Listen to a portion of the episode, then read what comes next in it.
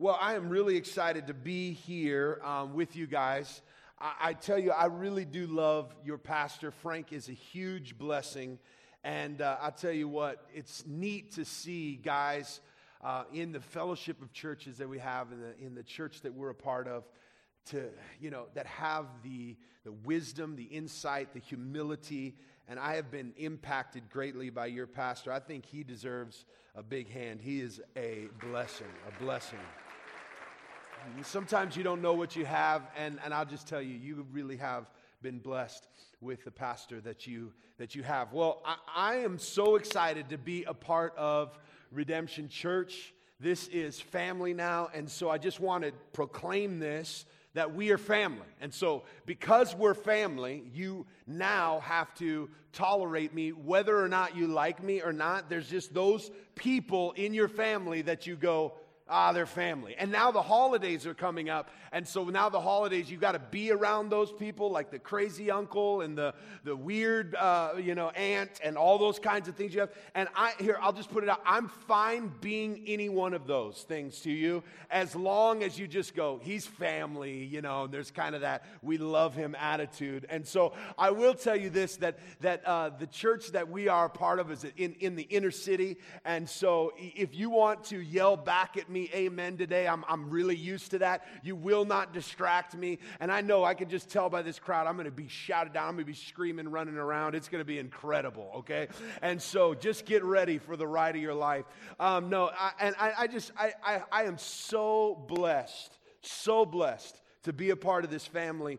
And, and I want to put all of our, my cards on the table just up front, just so you know what we're trying to do throughout this series. And it's an honor for me to be a part of this. There's a few of us Redemption congregations that are going through this Advent series, specifically the Sounding Joy series together. And we're going to be walking through Colossians uh, chapter one, fifteen, and, and, and, and some verses there. They're going to be unpacking those verses as we go through this series. Today, I'm going to kind of just give an intro. So just think of this as a really long intro. And we're going to spend some time just looking at a few things about the character of God through Colossians at the end of this sermon. But I'm going to, we're going to combat a few things. But what we want to do inside of this series is we want to stir up in the people of God a longing, a desire, a longing, a waiting for the Savior. That Advent is this awaiting, it's this longing that's building up in His people for that Savior. So we want to build that up. We want that anticipation, that longing, that waiting to build within us. And, and the reason why we want to do that is, is because we... we We in our culture do not know how to wait. We don't wait for anything. Now, not only culturally don't we wait, but we by nature do not wait. Now, I have five kids. I said that earlier. And one thing that if you have kids, you know, they are born into sin. I am the father of just little sinners, okay? And so I look at them and they're cute, but they're sinful, and, and they're impatient. If you have kids, you know in the middle of the night, they don't wake up and go, you know, mom and dad are sleeping, and, um, you know, I don't want to bother them. My my problems, they can wait till tomorrow morning. I'll just be patient, wait for them to wake up and say, mom. No, they're going to yell out in the middle of the night. They're going to cry at the top of their lungs. They're going to just interrupt that deep sleep, and you're going to know exactly, I want to be taken care of now. Have you ever traveled with kids before? Uh, we went to Redemption Flagstaff just a couple weekends ago, and it's only a two-hour drive. And every five minutes, Dad, are we there yet? And I had to give lesson after lesson of, be patient. It's only two hours. You watch cartoons for longer than that, right? And so two hours just impatience. It's in us. The other thing, it's not only in us naturally. Culture feeds into it, right? We do not know how to wait. Or let me put it this way. I don't know how to wait. The other day I was in a hotel waiting for uh, uh, getting on the internet, and it was driving me crazy that I could not get my web page downloaded within fifteen, you know, within seconds. And then all of a sudden, I'm just sitting there enraged that I had to actually wait for it to render and come up on the screen. And I'm thinking back, do you remember the time when you had to do dial-up and it made a hideous noise to get connected online? And then all of a sudden, you do, you had to wait and you thought, man, a minute. If it came up in a minute, you're like, man, that was so fast. And now we just cannot handle it. If it takes longer than a few seconds, we're refresh, refresh, refresh, refresh. We're refreshing this thing over and over and over again. And we are in a culture that does not want to wait for anything. Not only do we not want to wait for anything, it has actually become a character trait to be admired when somebody is impatient. It's like that type A personality or that hard-charging person or that person that just gets things done, that busy person who will not wait for anything. That's something that now we have grown to admire. It's not just something that we have in our culture. It's something that we admire. How many of us, when asked how we're doing, really like to explain, oh, we're just busy, busy, busy. It's just something to be admired. You don't want to say you're lazy. You don't want to say you're not doing anything. You don't want to just say we're resting or we're waiting. It's busy. Now, if we took a test to just kind of, to kind of ask these questions on how do we spend time in longing and awaiting our Savior, which Advent is all about, let me, let me ask you, when's the last time we just saved money for months to buy something rather than just spending right away? When's the last time that you've seen a couple wait until they're married before they enter into a sexual relationship? When's the last time that you've prayed in earnest to hear God's voice and just waited to hear what it was that He was asking us to do before we moved? When's the last time we've waited, and longed, and wanted, and desired, but waited in anticipation? That's that longing, that's that anticipation that we are wanting to build, that the culture so pushes against, that our nature so pushes against. That's what Advent is all about. It is about building that anticipation and that longing for a Savior, and that the people of God would long for the day where our Savior will return. Now, another thing that we're going to do in this series is we're going to conflict other stories. There is a myriad of stories. There are multiple stories that are out there. And the people of God believe in their heart that, that there's this story about God. And that story shapes who they are as individuals. It shapes who they are as a community. And it shapes the way they interact with the world. But there are other stories, and those so- stories are shaping culture. They're shaping people's lives. And so what we must not do is look at these times together as a time to just come and be entertained and just hear a good story and then check out. My, my wife and I have been dating uh, each other every week throughout our fifteen years of marriage because we want to spend time together. We want to hear each other's lives and stories. We want to share in that. We want to build our relationship together. And one thing we really do like to do is go and to watch some movies.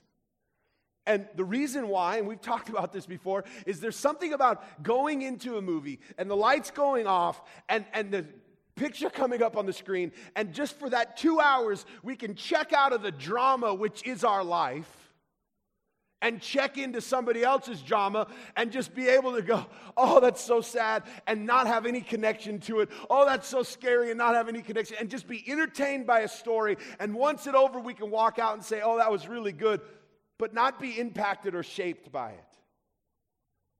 And the reality of that is how many of us view what we do when we come together. We come into this room, we hear stories, we sit in here as the people of God, we hear these stories, we check into the, the, the, the, the, the message that's being taken place, and we walk out and we're not shaped by it. But the reality is, is that this word that is being preached, this gospel that is being preached, this story about God that is being preached is not one for us to check in and check out of. This is to shape our lives. This is the grand narrative that shapes our lives. And there are many conflicting stories. And one of those stories that we have to understand is a story in our culture, and that's that's the story of consumerism. Now, these stories fight against one another. Let me illustrate it like this. One thing, and people in our congregation laugh at me because I get really antsy at this time of year because it just drives me absolutely bat wild how our, our holidays are so bipolar. Let, let me explain that. We just celebrated Thanksgiving, okay? We just celebrated Thanksgiving, and we sit around, and we're just, this is the day to be thankful. The one day of the year that we're going to be thankful. This is incredible, and thank God for our family, and thank God for this. And it's littered on Facebook, and we, we hear people being so thankful. And at our, our family, we go around the table, and from A to Z, we thank God for something, you know. A, you say something. B, we go around, we're still thankful. And the next day, we can't even go twenty-four hours. And now it's not only the next day, it's actually creeping into Thanksgiving now. eight o'clock that night or the next day, people are saying, I'm no longer thankful. I need more. And they spend the rest of their time consuming and just, I need more. I, I don't have enough. I need more. And that's just one, right? Now we're going towards this holiday, and we're awaiting the coming of this Savior into the world, where we are a lost and broken people. We are sinful, and we need a Savior. And so God sends Jesus, and we celebrate Christmas. And we say, I need a Savior. And a week later, a week later, we celebrate the new year by saying, I don't need a Savior. I'm going to make resolve to live my life the way I, I know I can. I'm going to do this. I'm going to do this. I'm going to do this. We pull ourselves up by the bootstraps and say, I don't need a Savior. I just needed another chance. That's what I needed. This year's going to be different. Get to the next year. This year's going to be different. It's so conflicting. Our culture is so confused. They don't know whether to be thankful or whether they need more. They don't know whether they need a Savior or just another chance. And the reality inside of this is, just like Stephen Miles said, consumerism is arguably the religion of the late twentieth century. Here's how I, I want us to see consumerism. I want us to see it for what it is, but I also want us to understand that consumerism, much like many stories, is its own religion, and it preaches its own gospel. And we have to see this because as gospel people, as, as, as a people of God, we are not against consumerism. It's not like we're, we're going out and just trying to be against things. We have this true gospel story. We have the true story of all the world. And all these other religions and all these other stories are against the true gospel. So, uh, Mike Goheen, who helped shape this series, has done a lot of research on this. And so a lot of this thought comes through through some of his talks. But did you know that the average North American is exposed to three thousand ads a day? three thousand ads a day.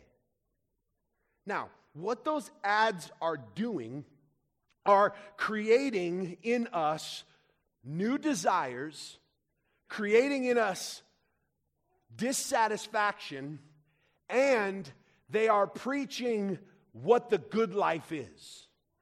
So here's what I want us to see, that they're creating new desires, they're creating dissatisfaction, and they're creating in us, here's what the good life is. Let me read this, this quote to you. Advertising's aim is to teach people that they have wants, which they did not recognize before, and where such wants can be best supplied. That's from Thomas Redd's book on advertising.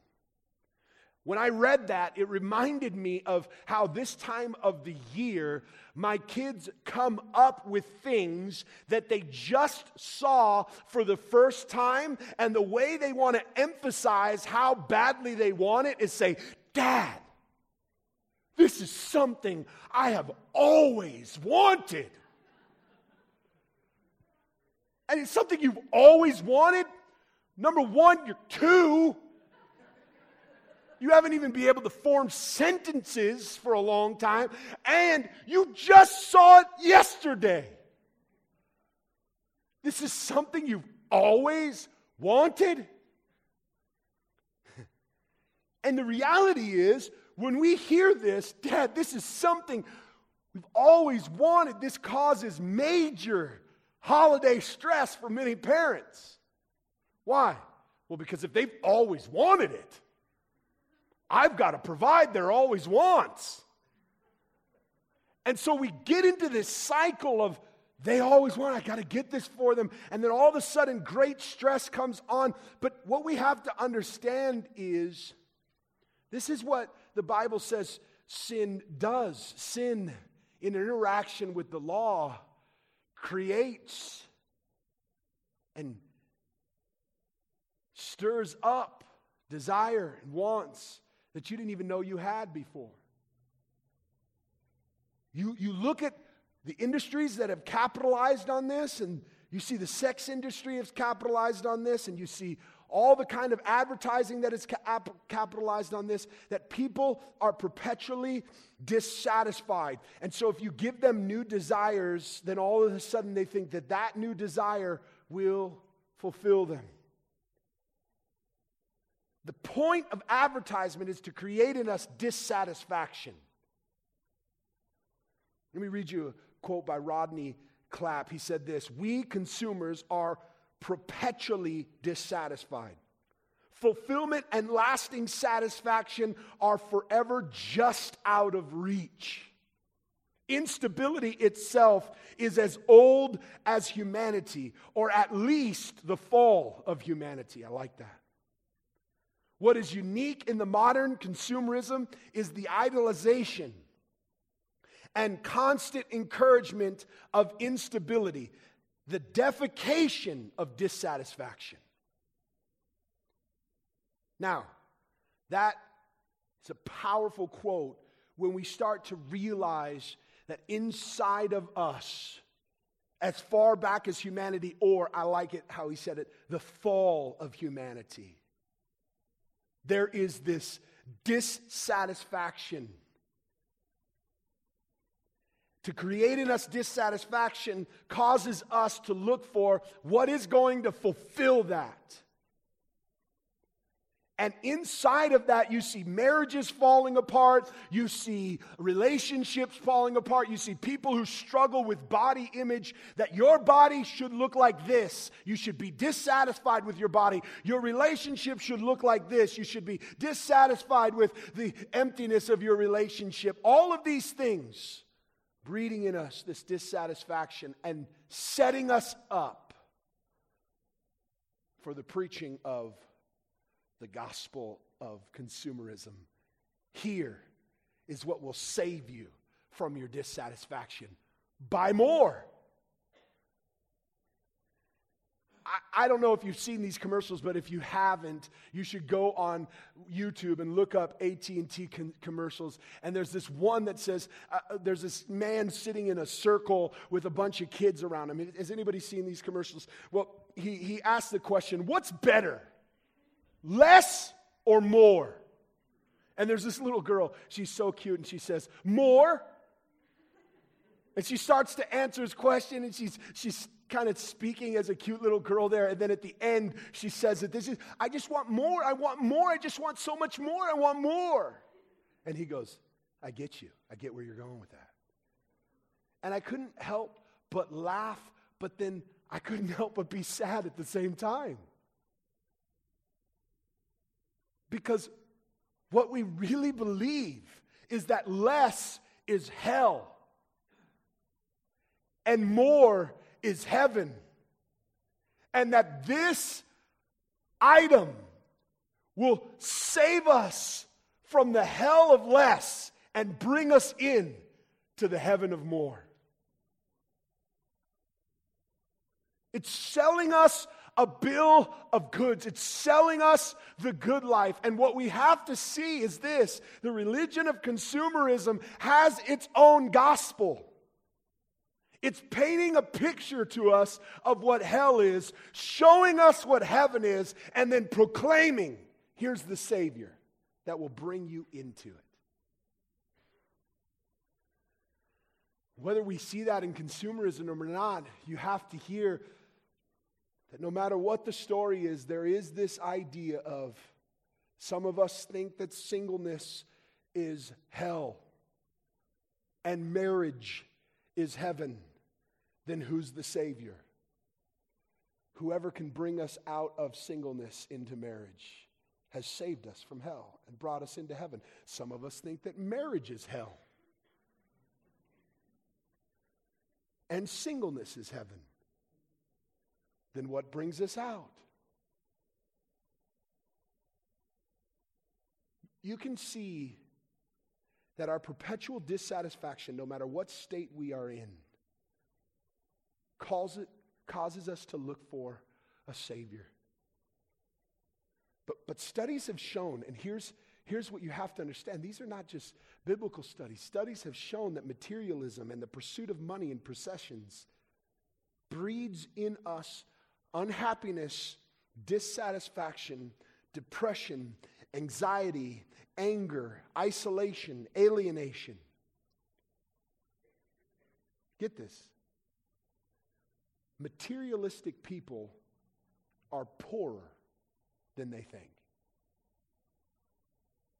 Now, as we listen to this, some of us could be convicted of our consumerism, and, and hopefully there is a part of us that is convicted of our consumerism, no matter at what level it is, and that we would be called to repentance as we hear the proclamation of the gospel. But there's another side to this where people go, amen, those consumerists are just jerks. Kill them all. And we become anti-consumers. Now, an anti-consumer stance is not what we're calling you to. Because a lot of us think that if we're just against consumerism, so we just grow our own food and we, we just do our own thing and make our own clothes and we, we do everything on our own. We don't consume nothing, quote unquote. This is not what we're calling us to. What we're calling us to is being good stewards of God's gifts, responsible for how we use resources. And we're aware of how what we do affects others. We need to learn as the people of God to not just be against consume, consumption or against consumers, but we need to learn how to be gospel people. We need to learn how to be Christ-centered people who shine the light of the gospel into the world around us, into a consumeristic culture. And this is why the story of Advent is so uh, important. Let me read you another quote I think is really good. From Stanley Hauerwas says this: Christianity is the proclamation that God gives Christians a gift that they did not know they needed. Then the gift transforms their life so that they are trained to want the right things rightly. The gospel is this proclamation of this great and glorious gift. And this gift so satisfies the deepest longing of our souls that we can now use the things that God gives to us, not to satisfy us because we're already satisfied, but now we can use those things rightly. And this is what we were looking at in Colossians chapter one. And, and I'm going to read a couple verses there and, and, and just kind of listen to the words as we read through these. Verse fifteen, and he is the image of the invisible God, the firstborn of all creation. For by him all things were created in heaven and on earth, visible and invisible, whether thrones or dominions or rulers or authorities, all things were created through him, for him. Skip to verse nineteen, says this, for in him all the, full, the fullness of God was pleased to dwell. What is it that we see in the story of God? That God is this good and loving God. The earth was form and void and, and empty, and that God, out of his goodness, out of his character, creates all things. And not only does he create it, he gives it its value. That under his rule and reign, all things have place and value. Then he creates image bearers. He creates man in his own image, and he gives them value. And that he has called them to to rule and to reign and to reflect his image. But then we see in Genesis chapter three that they rebel against this. It wasn't just that they ate a piece of fruit. Right? If I if I bite into a piece of fruit, I don't feel sinful. Matter of fact, I feel like I made a good decision. So it wasn't the biting into the fruit that was the act of sin. It was the rebellion in their heart that says, I can determine what's good and evil. I don't need to be under the rule and reign of God. Who's, who's he to say that this is good? That came out by them eating of the fruit. The rebellion in their heart. And inside of that, they were separated from God. And at that point, he could have turned them away and destroyed them. They were deserving of death and, and evil increase. But there is this God that we see all the way through the story of Scripture who loves and pursues. And God loved the world so much that we see the apex of that when he sent his only begotten Son, Jesus, the firstborn of all creation, to manifest God in flesh. That if, if we want to know God, we're to look at Jesus. If we want to know what life in the Spirit is like, we look at Jesus. That God manifested himself through Jesus. God loved the world so much that he gave his Son. What do we see that is revealed through Jesus? Primarily, I, I want us to point to this thing of love, that we, as God's people, we get to see in Jesus that God loves us. Huh. That should, that should literally rock us. God loves us. And that his love for us fulfills us. What is our deepest desires? What is our deepest longings? What is it that we really, really want? And I would, I would propose to you that we really want to know what it means to be loved and fulfilled by that love and accepted. And when God sent his Son, Jesus, he manifested his love. He sent his love. He gave this gift. And that gift it's not like other gifts where we get that gift and it goes in the trash and it can't fulfill us because it was not created to fulfill us. But that this love is so fulfilling that we should be overwhelmingly satisfied and fulfilled by this love. God gives this gift of love, this great love. What else do we see? Well, we see that he's the firstborn of all creation, that this God is all-powerful. Through Jesus, we see that he is the God of all creation. that we are made for him. He is the Lord. He is powerful. And that should give us as his people, this God of power who loves us, a rest.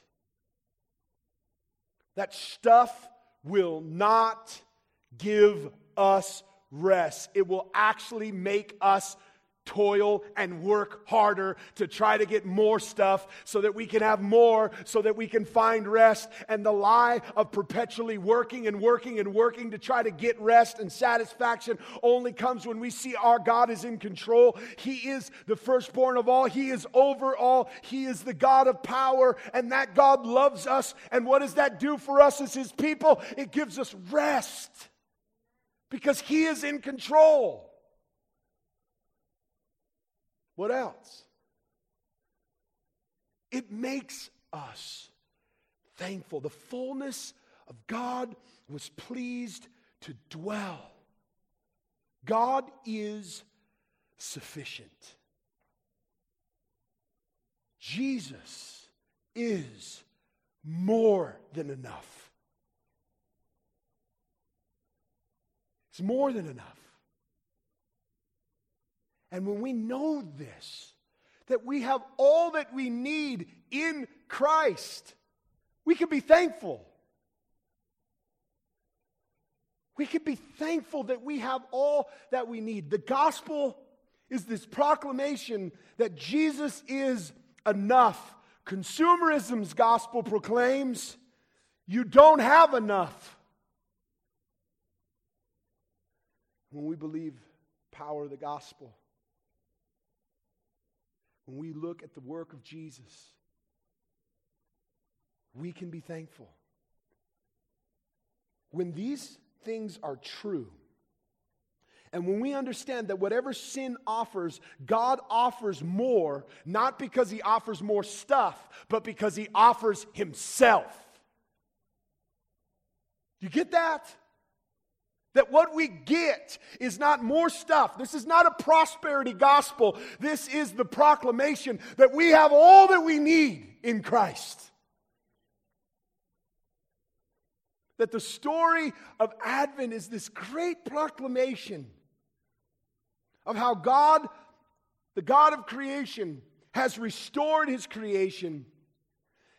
And he's freed his forg- creation, and he forgives those who have sinned against him. And more importantly, in this story, what you have to hear is that this God is not a God who we have to go out and work in order to receive this, but this is a God who selflessly loved us and pursued us, and by his grace gave himself to us and for us. Church, when this is at the center of how we celebrate, it, it should radically change our celebration. We become a contrast community in a consumer culture. We become a contrast community in a consumer culture, and in that community, it's a community of contentment in Christ. So we are content in a world that is unsatisfied and greedy and envious. We are a community of patience and self-control in a world that is seeking instant gratis- gratification. We are a community of gentleness and kindness in a world that is increasingly violent, jaded, and overloaded with consumers. We are a community of joy and thankfulness in a world of dissatisfaction. We are a community of accountability and, and, and a, com- a community that is not made up of individual autonomy or self-fulfillment. We're a community of selflessness and sacrifice in a selfish, in a selfish world, in a self-centered world, in a, a world of entitlement. We're a community of authentic character in a world of surface facades, and images. We're a community of stewardship in a world of waste. The gospel meets the deepest longing of our hearts. Do you believe and know that Jesus loves you? Are you fulfilled with that? That because of the work of, gos- of the gospel, because of the work of Christ, we get God. We get restored relationship with God. We get union. We're in covenant with the God of the world. We are fully satisfied with Him. Because of this powerful and good and loving God, we can find rest in a very chaotic time in Christ. And because we are fully satisfied and He is all sufficient, we can be thankful. Should we celebrate this time? Absolutely. We should actually be the ones who the world around us looks into this community to see how to celebrate. All that we need, all that we are, is in Christ. You see, over these next few weeks, as, as the teachers here unpack this text and begin to show us the longing we should have for this Savior and, and begin to continue to unravel this, I, I, I pray that we take these truths. And this doesn't just become something that we, we we check in and listen to this message, but that it so impacts our lives that it overflows into the way we celebrate as families, that our kids would see that we're generous. But not just generous because we buy a lot of things, but we sacrifice, we spend less on ourselves so that we can be generous towards others. One of the greatest joys as I've been selling, celebrating Advent these last few years with my kids is to see them start to come up, because we make a thing together to say, look, what, how are we going to sacrifice to buy more, buy less for ourselves so that we can give more to others? And my kids have begun to come up with ideas and say, Dad, here's what we want to do. We want to take some of that money and do this. And they're thinking not just about the gifts they're going to get this year, but how they can spend less and how they can do more. Matter of fact, to hear them say these things to me begins to begins to overwhelm my heart and begins to call me to even pray more, to say, God, teach them what it is to be so satisfied with You that they can continue to be a light to this world around them. Church, this is a joyous time. And that joy should overflow out of us. We should celebrate this time. But the world around us is looking for more to satisfy. And it's just going to lead them to more and more emptiness. Let's show the world as a contrast community what it looks like to celebrate the Savior, the fulfillment of His love, the beauty of resting in His power, and the thankfulness that we have because we are fully satisfied in Him. Jesus, we thank You for this time that we have together as Your people,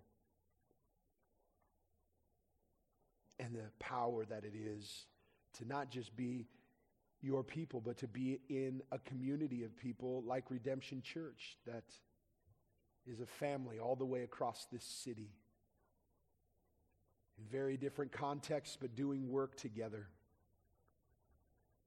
God, I pray Your blessing upon specifically this congregation, that these people would be so overwhelmed by the incarnation, so overwhelmed by the coming of a Savior into this world, and so longing for Your return, the new heavens, the new earth, the new creation, that this time would be joyful anticipation and longing, but that they would show the world around them that we have all that we need in Jesus.